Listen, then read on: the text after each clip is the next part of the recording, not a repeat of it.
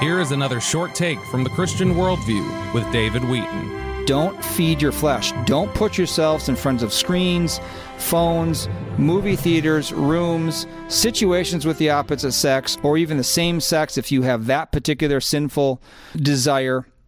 Don't put yourself in environments or situations that are ripe for sexual uh, immorality. Next bullet point is to do like Joseph flee fornication. That's what it says. It's the only sin we're not to face. I won't belabor that one, but that's an important one. Get away, get out of there. Don't need to try to reason with anyone. Just remove yourself from the situation. Next point is have an accountability partner or partners that are going to hold you accountable.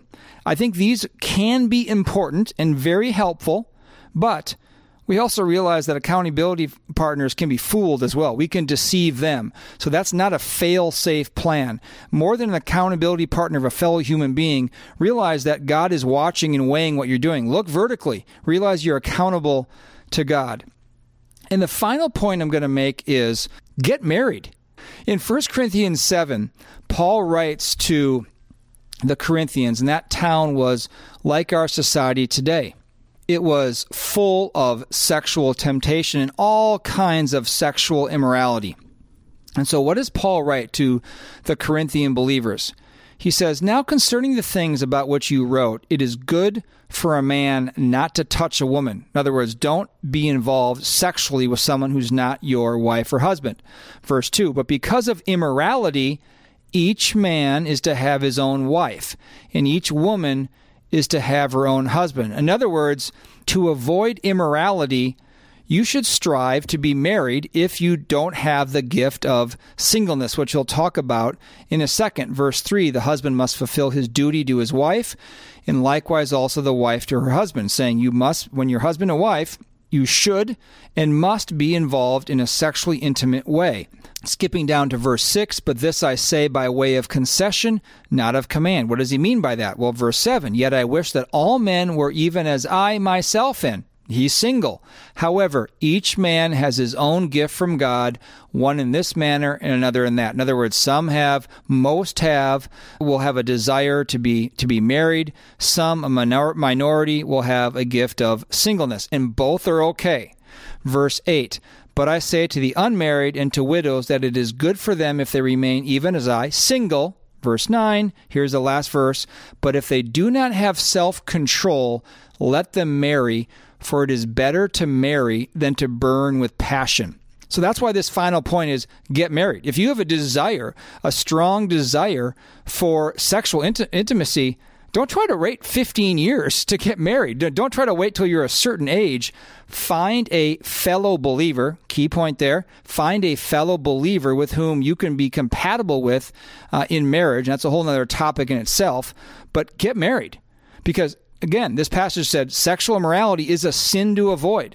Marriage is God's design for the sexual relationship. It's good to remain single and celibate if you have self control, and sexual desire will vary according to uh, people in life. Some have more, some have less. But if you don't have self control, if you don't think you can hold off on this, then get married to another believer. And this is another thing I think the church could could teach, pastors could teach better today is preparing young people to get married early on when they're prepared and find a fellow believer to marry. Okay, so I'm just going to repeat the game plan one more time. To overcome sexual immorality, number one, you must be saved through placing your faith in the person and work of Jesus Christ on your behalf when that occurs, God gives you His Holy Spirit, which is a supernatural power inside of you, giving you the ability, the opportunity to be able to overcome your fallen nature. Number two, you are being sanctified, becoming more holy through being in a close daily relationship with God through reading His Word and prayer and being under sound biblical teaching. Number three, you must be committed uh, to sexual purity, knowing that you can, with God's help, can overcome it. It's not impossible to overcome. Number four, you must guard your eyes and your thoughts, taking every thought captive to the obedience of Christ, diverting your eyes from anything that would lead you uh, to sin. Number five is don't feed your flesh. Don't make any provision for your flesh. don't put yourself in sensual situations where sexual immorality is a possibility. Number six is if you find yourself in a situation, flee fornication, get out of there. We're not to confront it, we're to flee from sexual immorality. Number seven is get an accountability partner if that could be helpful. And finally, number eight, get married, but in the Lord.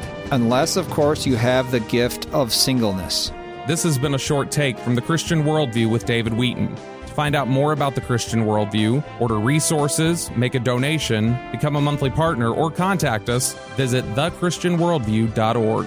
You can also call us at toll free 1 888 646 2233 or write to us at Box 401, Excelsior, Minnesota 55331.